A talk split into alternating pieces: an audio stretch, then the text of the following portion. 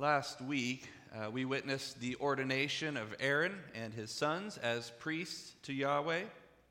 We learned that their primary service would be helping people to draw near to Yahweh, and that they would be doing this by preparing and helping to offer animal sacrifices on their behalf. But why? Why does God require animal sacrifice, and what is it supposed to accomplish? We don't always know what to do with the sacrificial system. This slaughtering of animals and sprinkling of blood, it's so foreign to our idea of a worship service. Usually we just shrug our shoulders and say, well, ah, that sounds like a lot of messy work. Must have been really hard to be an Israelite. Good thing Jesus came and put an end to all that stuff so we don't have to think about it now. But that approach won't work because the New Testament is filled with allusions and references to and direct quotations from the Old Covenant sacrificial system. Present your bodies as a living sacrifice.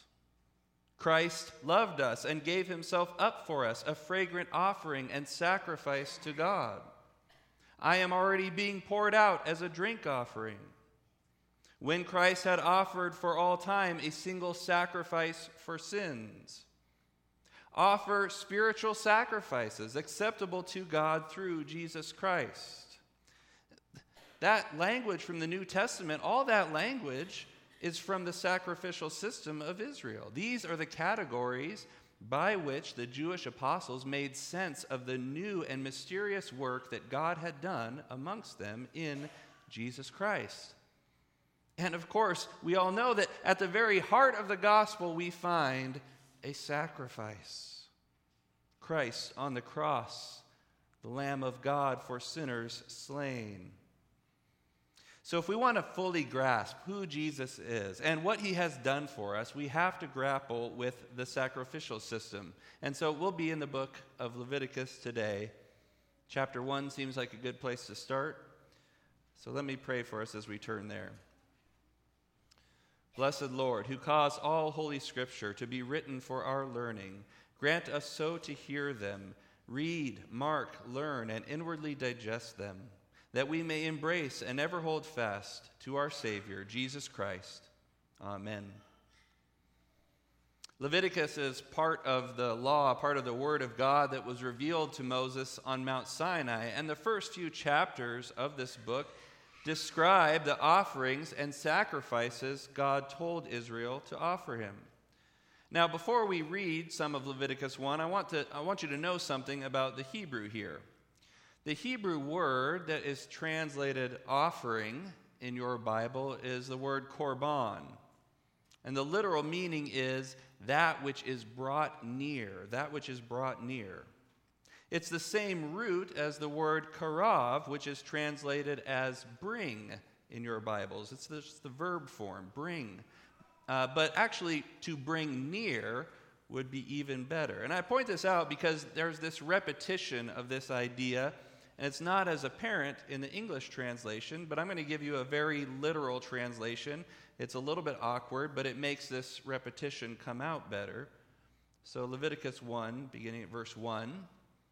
Yahweh called Moses and spoke to him from the tent of meeting, saying, Speak to the people of Israel and say to them, When any one of you brings near that which is brought near to Yahweh, you shall bring near that which is brought near of the livestock from the herd or from the flock. I do that because I want you to see that the purpose of the offerings is to draw near. Now, when you think about it, this has been the purpose of the tabernacle and the priest's garments and the ordination of the priests, all these things we've been looking at the past few weeks. It's their purpose as well to bring God's people near to Him.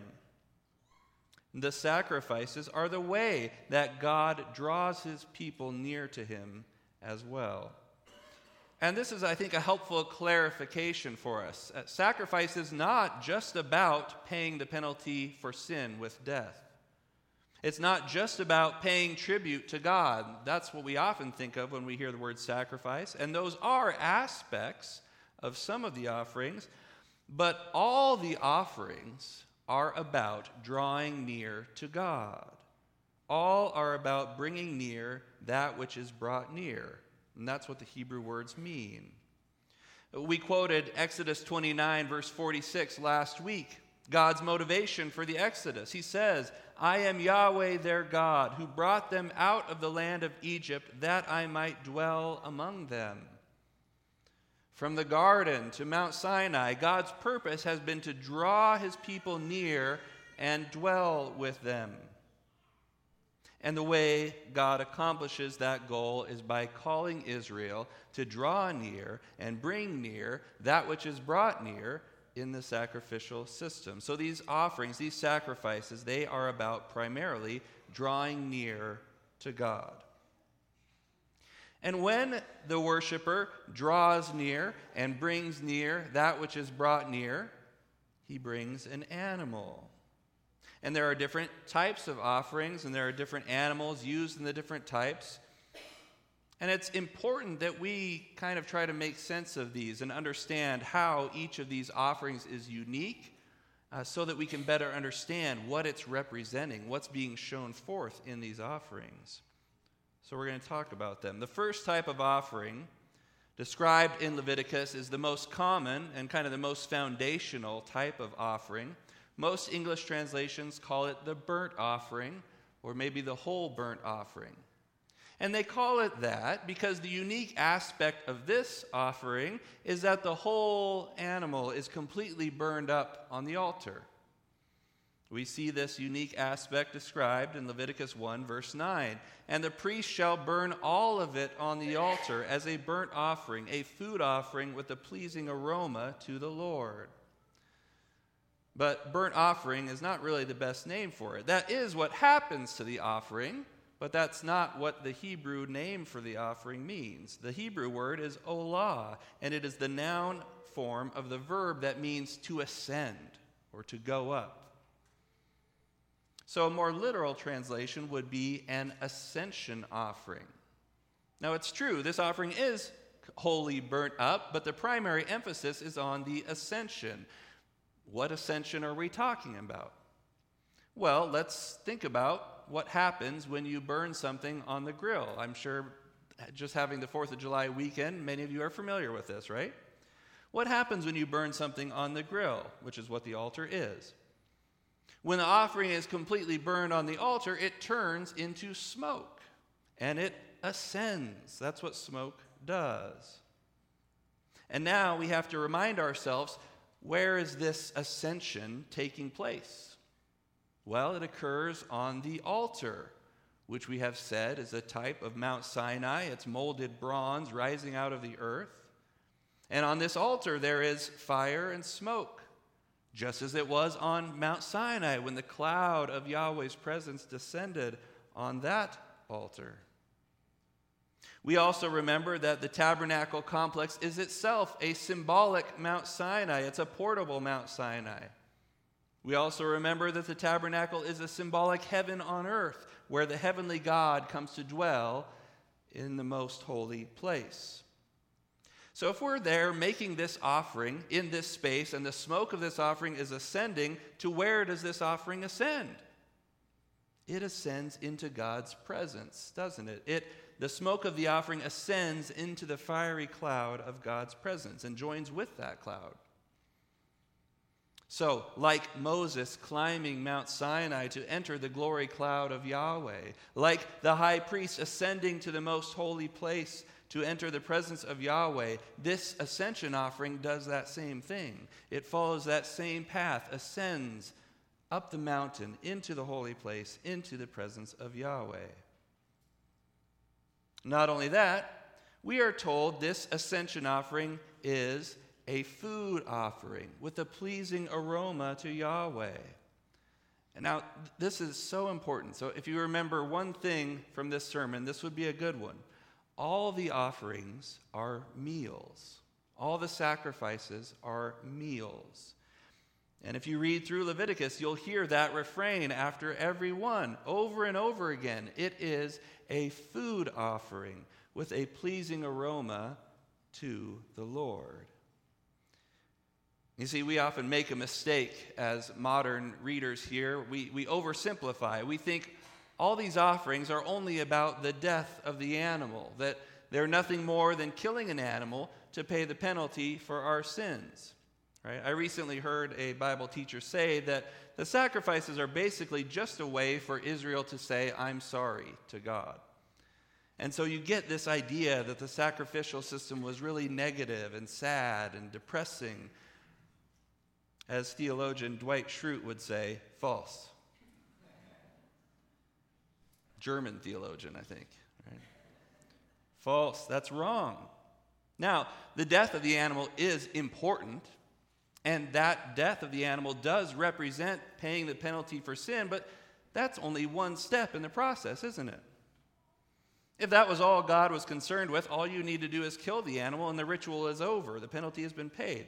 But look at all this other stuff that happens. Leviticus 1 6. Then he shall flay the ascension offering and cut it into pieces. And the sons of Aaron the priest shall put fire on the altar and arrange wood on the fire. And Aaron's sons the priest shall arrange the pieces, the head and the fat on the wood that is on the fire on the altar. None of that stuff is necessary to kill the animal, to pay the penalty for sin, right? The animal's already dead. What are they doing? They're preparing a meal. They flay the meat, they lay out the choice cuts on the grill, then they get the flame to the right temperature to cook the meat. These offerings, these sacrifices are first and foremost meals with God. As the text repeatedly says, a food offering with a pleasing aroma to Yahweh.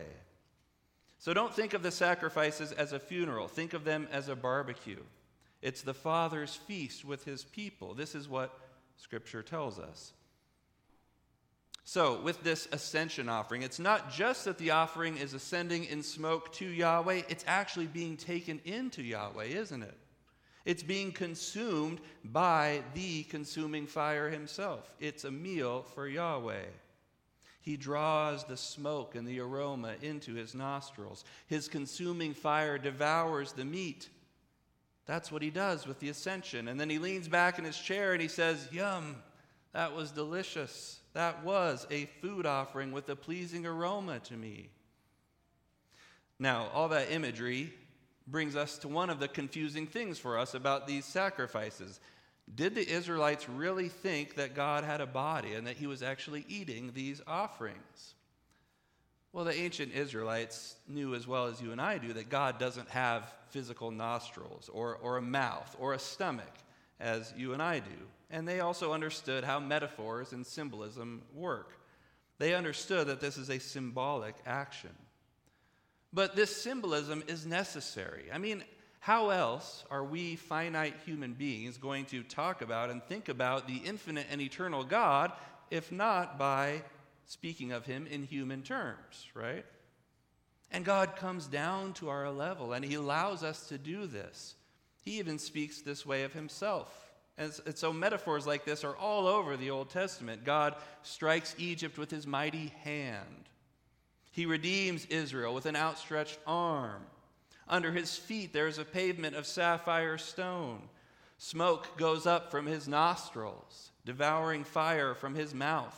We use all these human metaphors to describe God's action in the world. And, and the sacrifices are a similar sort of situation. They take what's a very ordinary uh, experience of our existence and what is actually the primary way that we draw near to one another and commune with one another cooking and eating meals, right? And so God uses that same image in these sacrifices to help his people relate to him and draw near to him and learn about him and experience him. And that brings us to another important aspect of these offerings. The animals are substitutes for human worshipers. The animals are substitutes for human worshipers. Look back at the beginning of Leviticus 1. Who's the subject of all these sentences? Verse 3 If his near bringing is an ascension from the herd, he shall bring near a male without blemish. He shall bring it near to the entrance of the tent of meeting, that he may be accepted before Yahweh. he shall lay his hand on the head of the ascension, and it shall be accepted for him to cover him. Then he shall kill the bull before Yahweh. Who's that he? It's not the priest, it's the worshiper. The worshiper brings an animal from his own flock that he has raised. And when he comes to the tabernacle, he lays his hands on that animal's head. He leans on the animal almost as if he's about to ride that animal all the way into the holy place.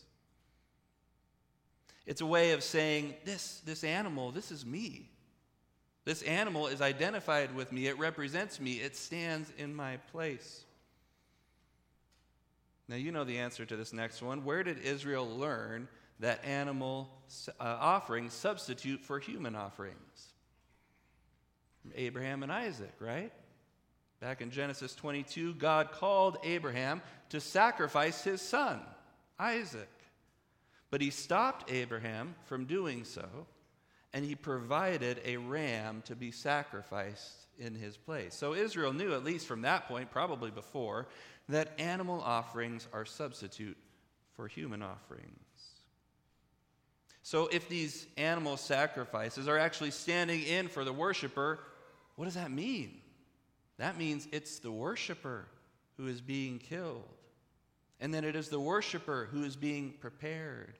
And it is the worshiper who is laid out on the altar. And it is the worshiper who is being consumed by the fire of Yahweh. And yes, it is the worshiper who then ascends to God's presence in smoke. He climbs Mount Sinai. He ascends into the most holy place. He enters into the new garden. And he does all these things symbolically through the animal which goes in his place.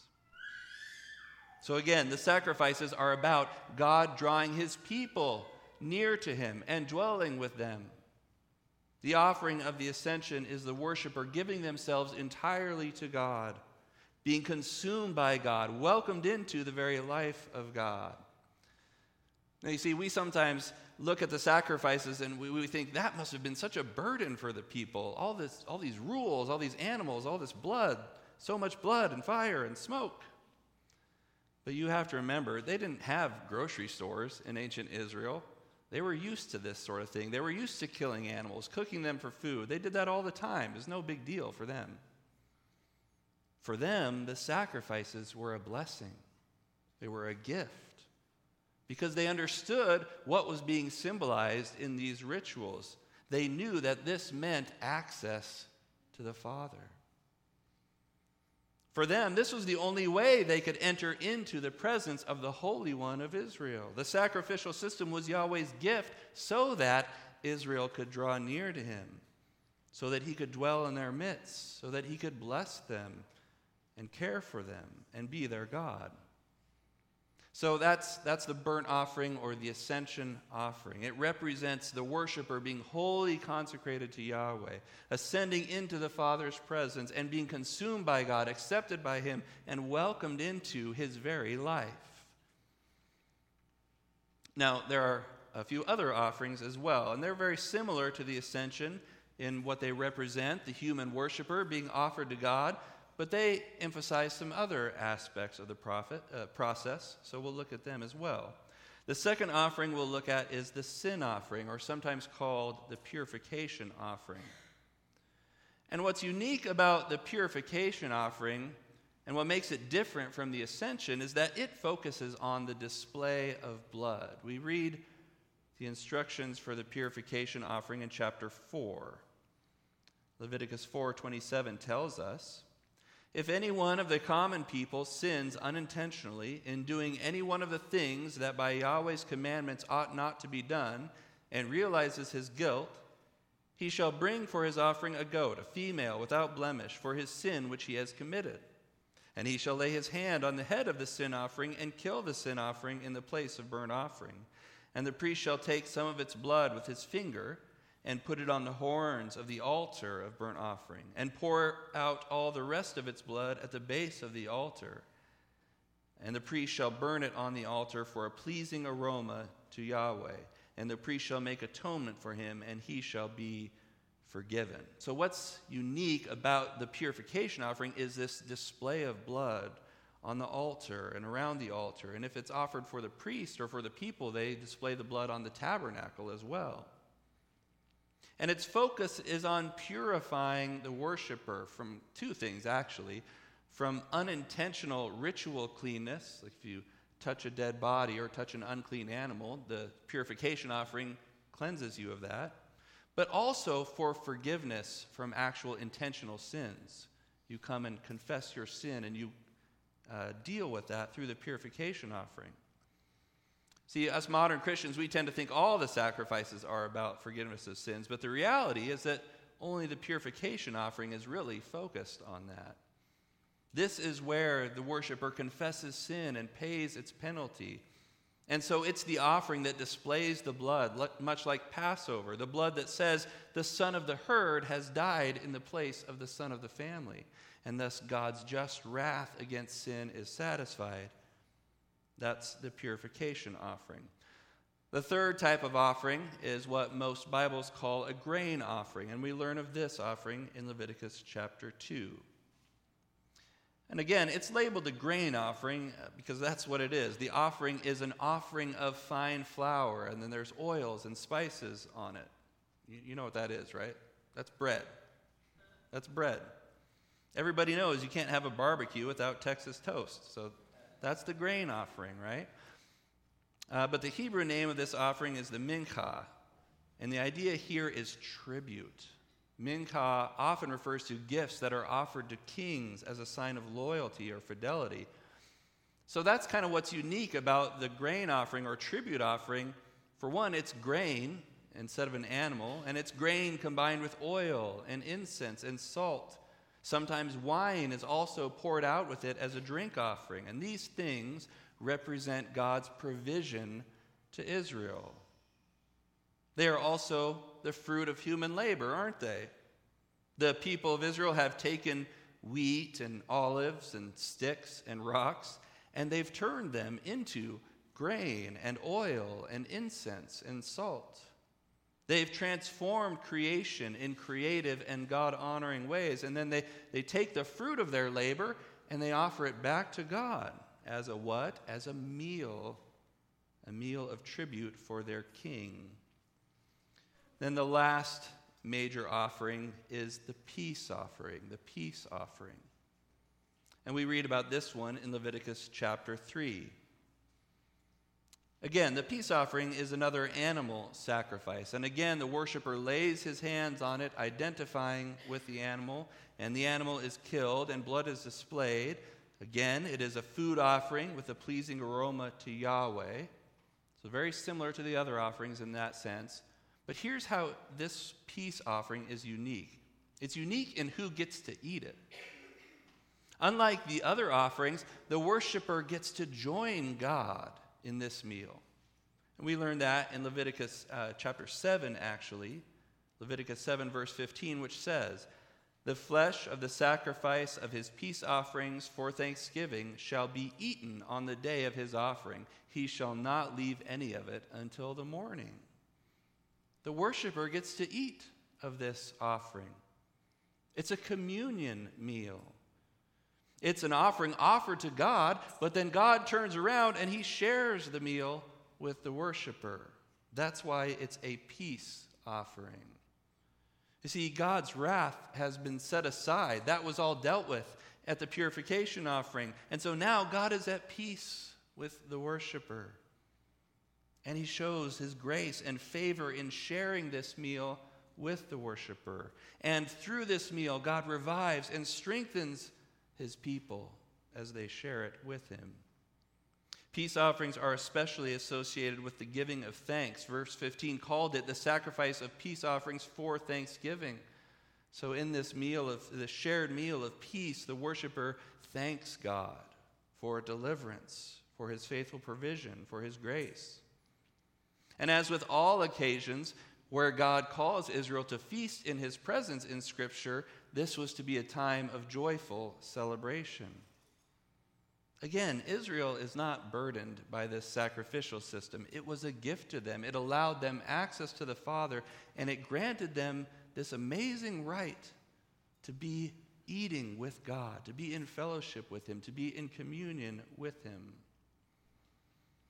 So, these are the primary offerings that God gave to Israel in the law. And now, we presented them a little bit out of order. Leviticus does the same thing. But it's important to note that on important occasions, like the ordination of a priest, or in the regular gathered assembly of worship of the people of Israel, or uh, times of national covenant renewal when they turned back to the Lord as a whole nation, at these important times, they always did all of these offerings, and they always did them in a specific order, the same every time. And that order is significant too. And so we're going to look at that as well. And I think you'll notice that this order feels very similar to what we do in our service. So, when all the sacrifices were offered, Israel always offered them in this order purification, ascension, tribute, and peace. Purification, ascension, tribute, and peace. And you can probably see the logic of this, right? If fallen humanity is to draw near to a holy God, what's the very first thing that has to happen? Their sin must be dealt with. So the purification offering is the first step in this dance. The worshiper is cleansed of impurity, their sins forgiven, so that they can continue on this process of drawing near to God. And having had their sins forgiven, the worshiper must be then consecrated, wholly given over to the Lord. And so the next step is the ascension offering the worshiper, by means of their animal substitute, leaves the earth and ascends into God's heavenly presence to be near him. And having then ascended into God's presence, now the worshiper can offer tribute to God. They can offer the meal they have prepared for their covenant Lord. You have to be with him to do that. You have to ascend to be with him. And so the tribute offering comes next. And having been cleansed, having been consecrated, having ascended and brought tribute to the Lord, now the worshiper is at peace in God's presence. And so the final step is this peace offering. Now God can pour out his blessing and favor upon the worshiper, and he shares the meat of the peace offering with his guest. Do you see the transformation that takes place as the worshiper gives him or herself to this sacrificial pathway? right? He begins far from God, but through the sacrifices, he's drawn near into the very throne room of God. He begins a sinner outside the presence of God. He ends as a cherished guest at God's own table. He begins on earth, he ends in heaven. He begins with death, he ends being raised and revived in peace. This is nothing less than the gospel. And in the fullness of time, the Lord Jesus came to bring it to maturity and fulfillment.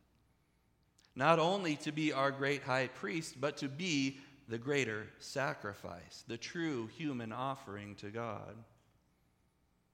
God provided a ram in place of Isaac. God provided a lamb in place of Israel's firstborn sons. God provided offerings in place of the worshippers at tabernacle and temple.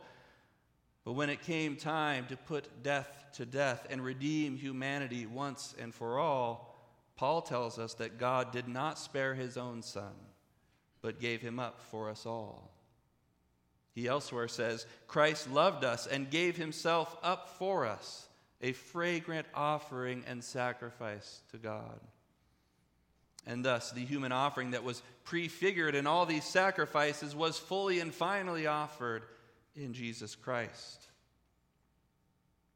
And so Jesus became our purification offering, right? He died in our place, His blood displayed upon the cross. For our sake, God made Him to be sin who knew no sin, so that in Him we might become the righteousness of God, as the Apostle Paul says. The author of Hebrews says, Every priest stands daily at his service, offering repeatedly the same sacrifices, which can never take away sins. but Christ offered for all time a single sacrifice for sins. Jesus became our purification offering. Jesus became our ascension offering. He was fully consecrated to the Lord, his whole life a life of faithfulness. Jesus was the only human being fully consumed by the fire of God. And having purified us of sin, having been resurrected, Jesus ascended into the heavenly places, the real heavenly places. And he took us with him, as Paul says in Ephesians 2 6. Jesus became our ascension offering. Jesus became our tribute. Jesus was himself the creation transformed, humanity redeemed. He didn't just take the fruit of humanity's labors, he took humanity itself, human flesh, transformed, glorified, resurrected into the holy place, and he there offered it to God. A fragrant offering, a sacrifice acceptable and pleasing to God. Jesus became our tribute offering. Jesus became our peace offering. Having satisfied the just wrath of God, he has brought us peace with God. As we confessed just this morning, for in him all the fullness of God was pleased to dwell, and through him to reconcile to himself all things, whether on earth or in heaven, making peace by the blood of his cross. Jesus is our peace offering. And the Father shares this meal with us each week. It's the sacrifice of thanksgiving, the Eucharist, the memorial meal of the once for all peace offering. Jesus is our peace offering. And so, the greater sacrifice still draws us near to God along the same sacrificial pathway. Right? We do this every Sunday. Our worship follows the same pattern as historic Christian worship has since the beginning. First, God purifies us in the confession of sin. Then God consecrates us with the declaration of forgiveness, and we ascend to join the heavenly worship service where the Father draws us near and speaks to us from His Word.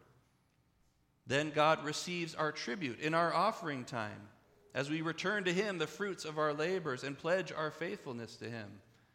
And then finally, being at peace with God through the sacrifice of Christ, God shares a meal with us at His table, in which He feeds us on the risen flesh and blood of the once for all sacrifice. That's why we worship the way we do. This is the pathway God has always used to draw His people near. So we continue on that sacrificial pathway even now.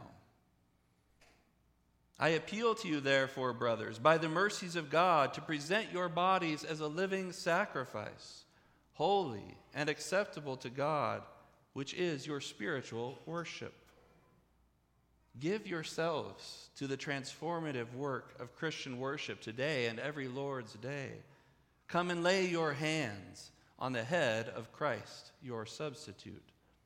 Lean on him as he carries you through death, through the waters, through the fire, up the mountain, into the holy place. Your priest, your sacrifice, your Savior, Jesus Christ. Let's pray. Christ, our sacrifice, you stand in our place. You bear the burden of sin and death for us. Your blood opens the door of heaven for us, bringing us peace. We give you thanks and praise for offering yourself for our deliverance. Continue to lead us along your sacrificial pathway. Draw us near, for you live and reign with the Father and the Holy Spirit, one God, now and forever.